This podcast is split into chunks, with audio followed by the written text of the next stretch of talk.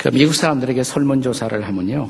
미국의 역대 대통령들 가운데 가장 존경한 분 누군지 1위는 바뀐 일이 없다고 그럽니다. 여러 번 설문조사를 해도 2위, 3위는 바뀌는데 1위는 부동의 1위를 차지하고 있는 대통령 누군지 아시죠? 네, 에이브라함 링컨이십니다. 아, 그런데 대통령뿐만 아니라 모든 사람을 포괄해서 미국 사람들이 제일 존경하는 분이 누구냐 그러면 1위는 부동의 1위는 예수 그리스도예요. 예, 두 번째가 아, 링컨입니다. 그러니까 예수님 다음으로 존경을 받는 분이 아, 링컨인데 무엇이 링컨의 이런 삶을 이런 존경받는 삶을 빚고 만들었을까? 링컨 자신의 대답을 한번 들어보십시오. 링컨이 이렇게 고백합니다. 내가 만약 성공을 했다면 그것은 오직 천사와 같은 우리 어머니의 덕입니다. 내가 성공을 했다면 그 전적으로 천사와 같은 우리 어머니의 덕이었습니다. 한 링컨의 전기 작가는 또한 이런 증언을 남깁니다. 하나님께서는 링컨에게 위대한 사람이 될 만한 조건은 사실상 한 가지도 주시지 않으셨다. 다만 그에게 가난과 훌륭한 신앙의 어머니만을 주셨을 뿐이다. 그러니까 가난과 믿음의 어머니가 링컨을 링컨 되게 했다는 말이 되겠죠. 링컨의 어머니는 낸시라는 여인이었습니다. 이 낸시는 황무지를 개척했던 개척자의 아내로서 또 두 자녀의 어머니로서 척박한 자연 환경과 더불어 싸우며 가난한 살림살이를 꾸려갔습니다. 그녀는 하루 종일 바쁜 농사일과 허들의 일을 감당하면서도 시간만 있으면, 시간의 틈새만 있으면 아들을 품에 안고 찬송가를 응얼거리고 불러주고 또 성경 말씀 이야기를 계속 들려주었습니다. 그런데 링컨의 나이 10살에 어머니가 세상을 떠나요. 10살 때 세상을 떠나갑니다. 풍토병으로 세상을 떠나가는데 세상을 떠나기 직전에 사랑하는 아들을 침상 곁으로 부르고 자기가 읽던 성경에 손을 얹으라고 말합니다. 그리고 이런 유언을 남겼습니다. 사랑하는 아들아, 이 성경책은 말이야. 내 부모로부터 내가 물려받은 것인데 내가 여러 번 읽어서 이제 낡았지만 우리 집안의 값진 보물이란다. 나는 너에게 100에이커의 땅을 물려주는 것보다 이 한 권의 성경책을 물려주는 것을 진심으로 기쁘게 생각한다. 아들아, 너는 이 성경을 부지런히 읽고 또 이 성경 말씀대로 하나님을 사랑하고 이웃을 사랑하는 사람이 되어다오. 이것이 나의 마지막 부탁이다. 이 성경에 손을 얹고 약속할 수 있겠니? 어린 10살의 링컨은 까만 눈을 반짝이며 Yes, mom. 이렇게 대답했다고 합니다. 그런데 링컨에게 주어진 또 하나의 놀라운 축복은 자기의 어머니가 떠나간 후 1년 만에 새로운 어머니를 모셨는데 그 새 어머니도 첫 어머니 못지않은 아주 훌륭한 기도의 어머니, 신앙의 어머니이셨다고 합니다. 새 어머니도 링컨의 손을 잡고 이 어머니는 특별히 사랑하는 아들에게 그 이름과 얽혀진 이야기를 계속적으로 반복했다고 합니다. 에이브. 에이브라함을 애칭으로 에이브라고 부르는데 에이브. 네 이름이 왜 에이브 에브라함인 줄 아니? 내가 아브라함 같은 믿음의 사람이 되어달라고 우리 가족들이 기도한 것이 바로 너의 이름이야. 아브라함은 믿음의 사람이고 순종의 사람이지. 그래서 하나님은 너무나 아브라함을 기뻐하시고 축복하셨단다. 그래서 아브라함의 후손을 통해서 메시아 예수님을 이 땅에 보내주시기로 약속을 하셨단다. 그러므로 에이브 너도 커서 내 이름처럼 아브라함처럼 신앙이 깊고 하나님께 복을 받는 그리고 복을 나누는 사람이 되어 줘야 하겠다. 이 얘기를 반복적으로 들려주었다고 그래요. 그래서 에이브라함은 자기 이름 같은 자부심을 갖고 그래 나는 믿음의 사람이 되어야 해. 링컨은 후인날 바로 이러한 이야기를 들려주었던 자기의 두 어머니가 사실은 자기의 믿음의 조상이었다고. 그 어머니 때문에 자기의 오늘이 있을 수 있었다는 고백을 반복했습니다. 오늘 어버이 줄입니다. 신앙의 조상인 아브라함을 통해서 저와 여러분의 믿음의 조상, 우리들의 믿음의 조상인 우리의 어버이들의 초상화를 잠시 우리의 마음에 담고자 합니다. 우리의 믿음의 조상들, 그들은 어떤 어버이였을까요? 창세기의 성경 텍스트가 가르치는 우리의 어버이들의 초상화를 생각합니다. 첫째로, 우리를 맹목적으로 사랑해 주신 어버이, 그들을 생각해 보십시오. 믿음의 조상 아브라함은 우리들의 어버이처럼 자기 아들을 사랑했습니다. 백살이 다 되어 얻은 아들, 기적의 아들이죠. 약속의 아들이죠. 어떻게 사랑하지 않을 수가 있었겠습니까? 이 아들은 문자 그대로 아브라함의 미래였고 아브라함의 희망이었고 아브라함의 모든 것이었습니다. 오늘 2절에 보면 성경 말씀은 이렇게 기록합니다. 본문 2절에 여호와께서 이르시되 내 아들 내 사랑하는 독자 내 사랑하는 독자 이삭을 드리고 아브라함이 그 아들 이삭을 얼만큼 사랑했을까요? 본문을 읽어보면 정답은 이거예요. 우상이 될 만큼 아들이 우상이 될 만큼 아들을 사랑한 것입니다. 그래서 하나님은 이 지나친 사랑 때문에 그 아들이 사랑은 해야 되지만 우상이 되면 안 되거든요. 그래서 아브라함을 시험할 수밖에 없을 만큼 아브라함은 그 아들을 사랑했던 것입니다. 그래서 오늘 본문 1절은 이렇게 시작합니다. 본문의 1절을 다 같이 읽겠습니다. 시작. 그 일 후에 하나님이 아브라함을 시험하시려고 그를 부르시되 아브라함 하시니 그가 이르되 내가 여기 있나이다. 그를 시험해야 할 만큼 그렇게 아들을 우상으로 삼아 사랑했던 아버지 아브라함의 사랑이었습니다. 그러나 이것은 아브라함만 그럴까요? 여러분과 저는 다를까요? 우리들의 어버이는 달랐을까요? 우리가 성장하던 그 계절 우리의 이름을 부르며 우리 곁에 다가와 우리를 정성스럽게 치닥거리 하던 우리들의 어버이에게 나도 우리도 그들의 미래, 그들의 희망, 그들의 우상이 아니었나요? 그것은 거의 맹목적인 사랑이 아니었습니까? 그것은 거의 절대적인 사랑이 아니었습니까? 크리스천 시인 박목월의 시 가운데 모성이라는 시가 있습니다. 모성. 그는 이 시를 이렇게 시작합니다. 그것을 무엇이라 명명할 것인가? 이 그것은 모성을 말하는 것이에요. 모성을 무엇이라 명명할 것인가? 다만 어린 것에 손을 잡고 안으로 보다 높은 세계로 맹목적으로 달리는 안으로 타오르는 이 꺼질 날 없는 불덩이. 그것이 모성이라고 그는 노래했습니다.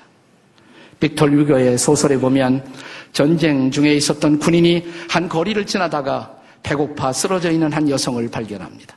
자기의 배낭을 열어서 빵 한 덩이를 여인에게 건네주자.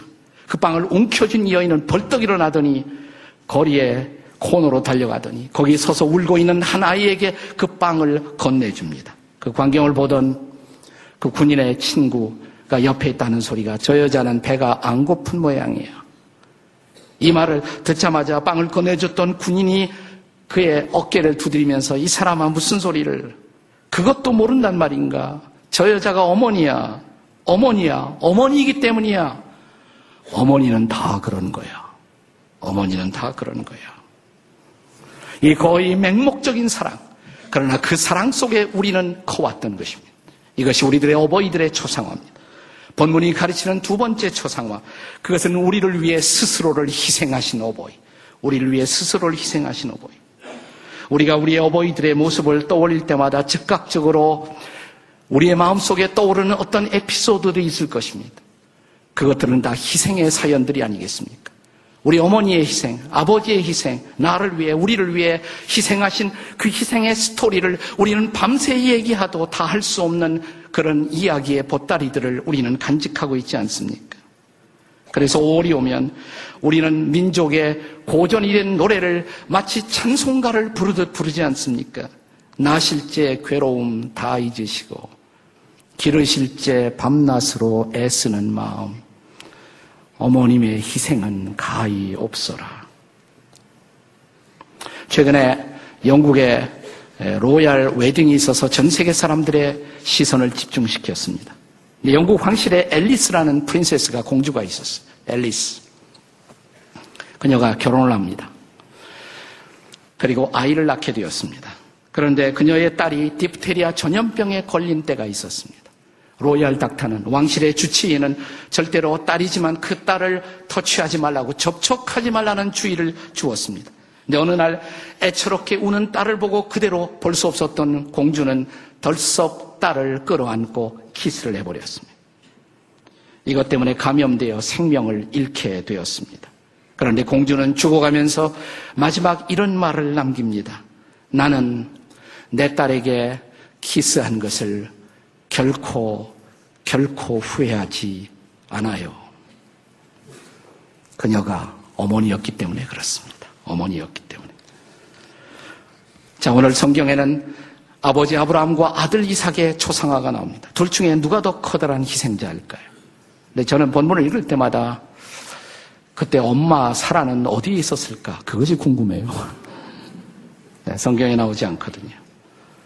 아마도 어머니는 사랑하는 아들 이삭이 재단에 바쳐지는 그 장면을 도저히 감당할 수가 없었다고 판단한 아버지 아브라함이 아예 사라에게는 알리지 않고 아들을 데리고 모리아산 정상으로 갔었을 것이다.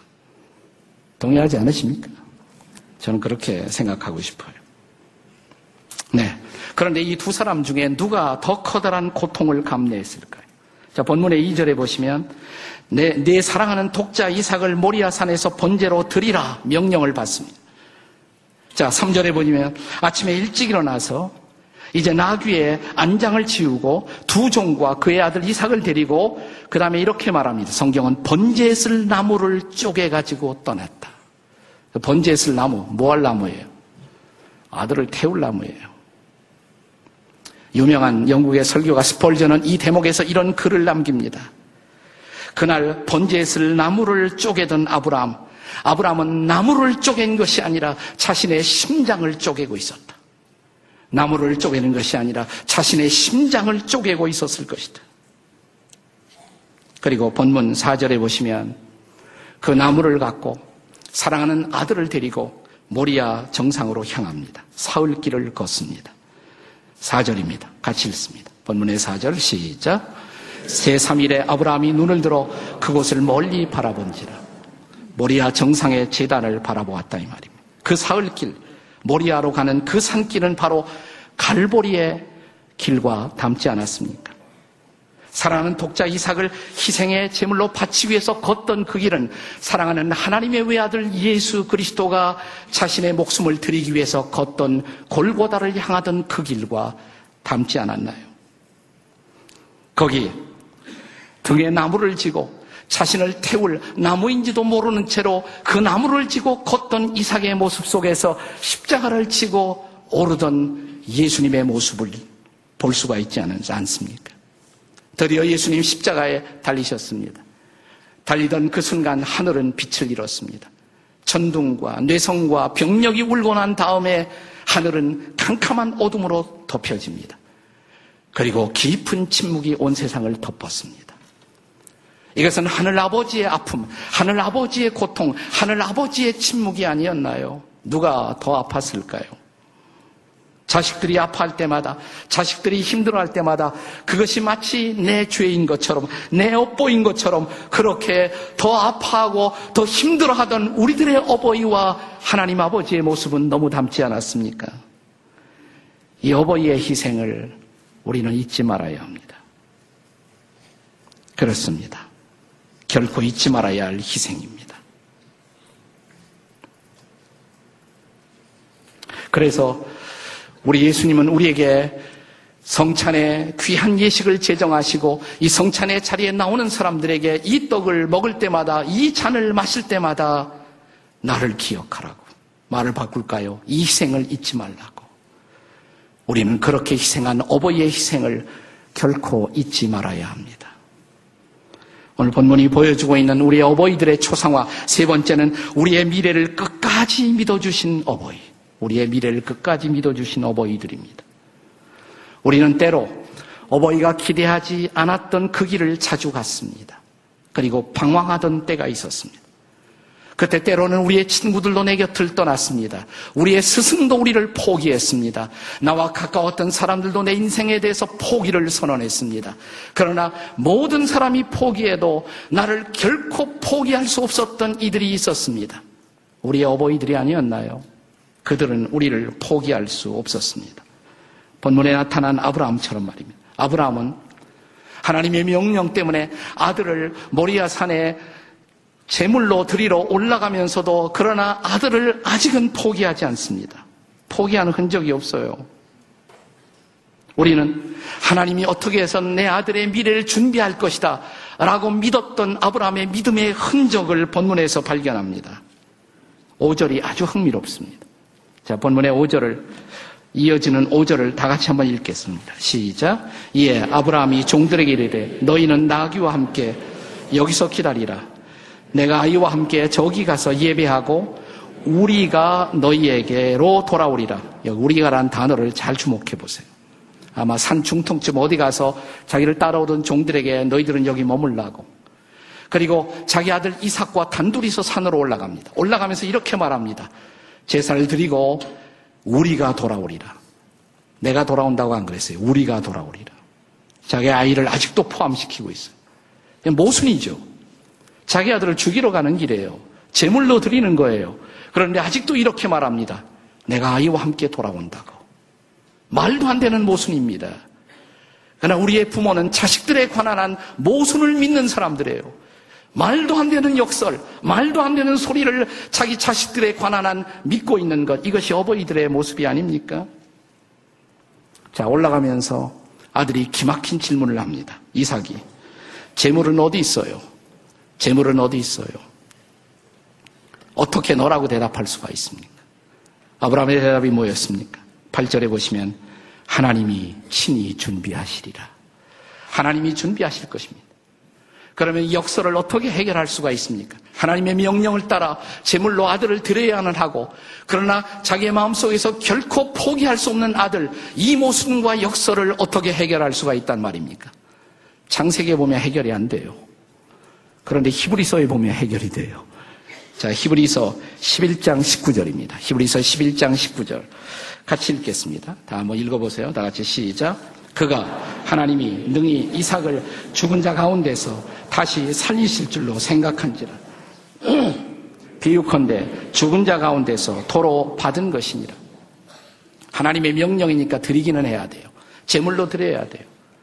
그러나 하나님이 약속하고 주신 아들인데 이렇게 끝낼 수는 없잖아요. 아브라함이 어떻게 해결했습니까? 내가 명령대로 순종하면 하나님은 다시 살려서 주실 거야. 이렇게 믿은 거예요. 부활을 믿은 거예요. 말도 안 되는 것을 믿는 거예요. 우리 부모들은 말도 안 되는 것을 믿었습니다. 그런데 아브라함의 믿음을 하나님은 결코 부끄럽게 하지 않았습니다. 아브라함이 칼을 빼는 그 순간 하나님이 더 급해지셨어요. 스톱. 됐어. 시험은 끝났어. 내가 원한 것은 그 아들이 아니었어. 그리고 성경은 13절에서 이렇게 증언합니다. 13절 다 같이 읽겠습니다. 시작. 아브라함이 눈을 들어 살펴본 즉, 한 수양이 뒤에 있는데 뿔이 수풀에 걸려 있는지라 아브라함이 가서 그 순양을 가져다가 아들을 대신하여 번제로 드렸더라. 저기 순양이 있는데 그 양을 드리면 돼. 내 아들 대신에 저 양이 대속의 제물이야. 여기 성경에 처음으로 대속의 제물이라는 그 컨셉이, 그 개념이 여기서 나오는 거예요. 그래서 그 양을 대신해서 제물로 드리게 하시죠. 그리고 그 다음 절 14절에 보시면 그렇게 이삭을 대신해서 그 양을 제물로 바쳤던 그 땅을 가리켜서 아브라함은 뭐라고 불렀습니까? 여호와 이래 무슨 뜻이에요? 하나님이 준비하셨다고. 하나님이 준비하셨습니다.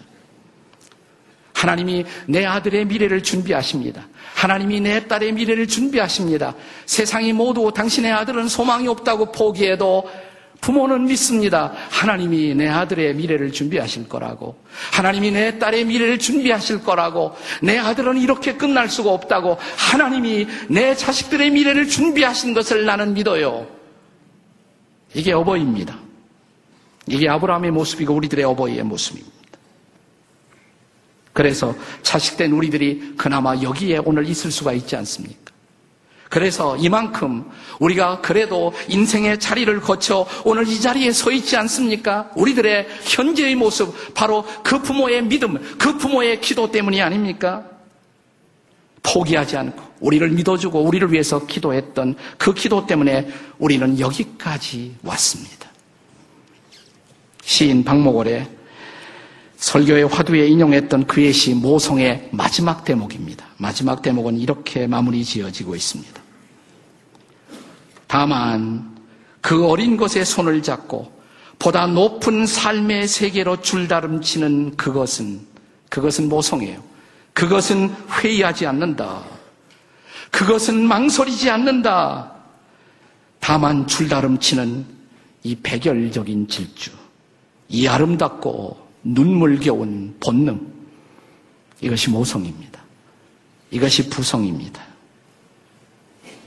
아름다운 글을 쓰는 작가 이철환의 연탄길이라는 책에 보면 눈치 우는 할아버지 얘기가 나와요. 싫어합니다. 싫어. 눈치 우는 할아버지. 겨울에 눈이 오고 초봄에 눈이 내리고 나면 얼어붙은 육교 계단에 할아버지 한 분이 나타납니다. 그리고 이 미끄러운 계단을 오르내리면서 삽으로 그 얼어붙은 얼음장을 깨고 뜯어내고 있습니다. 그 지역에 부임을 하게 된 공무원이었던 사회복지과의 한 젊은이가 자기의 관할 지역을 나와서 시찰하다가 이 할아버지를 발견하게 됩니다. 할아버지 곁에 다가가서 이렇게 말합니다. 할아버지, 고생이 너무 많으시네요. 할아버지 대답합니다. 고생이라는 거이 뭐 고생이랄 게 있겠소. 누구라도 해야 할 일인데 미끄러지는 날에는 천하장사라도 큰 봉변 당할 터인데 나라도 해야지요. 자신이 공무원이어서 미안한 생각이 들어서 그래도 할아버지 이런 것들은 젊은이들이나 저희 공무원들이 해야죠. 물론 해야겠지만 공무원도 할 일 많지 않소. 젊은이들 회사 나가서 할 일 많은데 우리들 시간 있는 사람이 일해야지. 그래도 미안한 생각이 들어서 또 물었다고 합니다. 할아버지, 이 근처 사세요? 아니, 나 조금 떨어져 있어. 저 산 아래 마을에 살아. 아, 글쎄요. 어떻게 여기까지 오셔서 그 일을 하세요? 할아버지는 긴 한숨을 토하더니 이렇게 말하더랍니다. 실은 말이야. 내 아들이 3년 전에 이 계단을, 육교의 이 계단을 오르다가 넘어져서 머리를 다쳐 아직도, 아직도 일어나지 못하고 있어. 이거라도 해야 내 응어리진 마음이 풀려. 이거라도 해야 내 응어리진 마음이 풀려. 이 일은 내 아들놈 빨리 일어나게 해달라는 내 기도야. 그리고 다른 사람들도 내 아들처럼 되지 말라고 비는 나의 기도지. 이 일은 내 아들놈 빨리 일어나게 하려는 내 기도야. 다른 사람들이 내 아들처럼 되지 말라는 나의 기도지. 오늘 이런 기도로 우리를 지켜보고 우리를 위해서 기도하고 있는 부모님들의 얼굴이 떠오르지 않습니까? 하나님이 그들을 여러분과 저의 부모로, 아비로, 어미로 우리에게 주신 것입니다. 그들의 기도, 그들의 염려, 그들의 걱정 때문에 우리가 여기까지 도달할 수 있었다면 이제 우리가 그분들을 위해서 우리에게 주어진 우리의 차손 다음 세대를 위해서 우리가 해야 할 일이 무엇인가를 물어야 할 시간입니다. 우리는 어떻게 할까요? 기도하시겠습니다. 우리가 부르는 좋아하는 복음성과 가스펠송에 나의 등 뒤에서 나를 도우시는 주, 나의 인생길에서 지치고 고나여 매일처럼 주저앉고 싶을 때 나를 밀어주시네. 일어나 걸어라. 이렇게 말씀하시던 부모의 음성 속에서 하나님의 음성을 듣습니다. 일어나야 한다고, 걸어야 한다고. 하나님, 부모를 통해 주의 음성을 들었고, 부모의 손길을 통해서 하나님의 손길을 알았고, 부모의 사랑을 통해서 하나님의 사랑을 알았습니다. 남은 인생 그렇게 그 사랑의 빚진 자로 우리의 다음 세대를 위해서 우리의 부모들을 위해서 이제는 우리 몫의 책임을 다할 수 있도록 인도해 주시옵소서. 오늘 전화도 하고 격려도 해드리고 우리 부모를 위한 진지한 기도도 해드리고 가장 작은 마음의 표현이지만 이렇게 해서 우리의 부모들이 자식들을 이 땅에 두고 그들을 위해서 희생했던 그 희생이 결코 헛되지 않았음을 기억하는 이 하루가 되도록 도와주시옵소서. 예수님의 이름으로 기도드립니다. 아멘.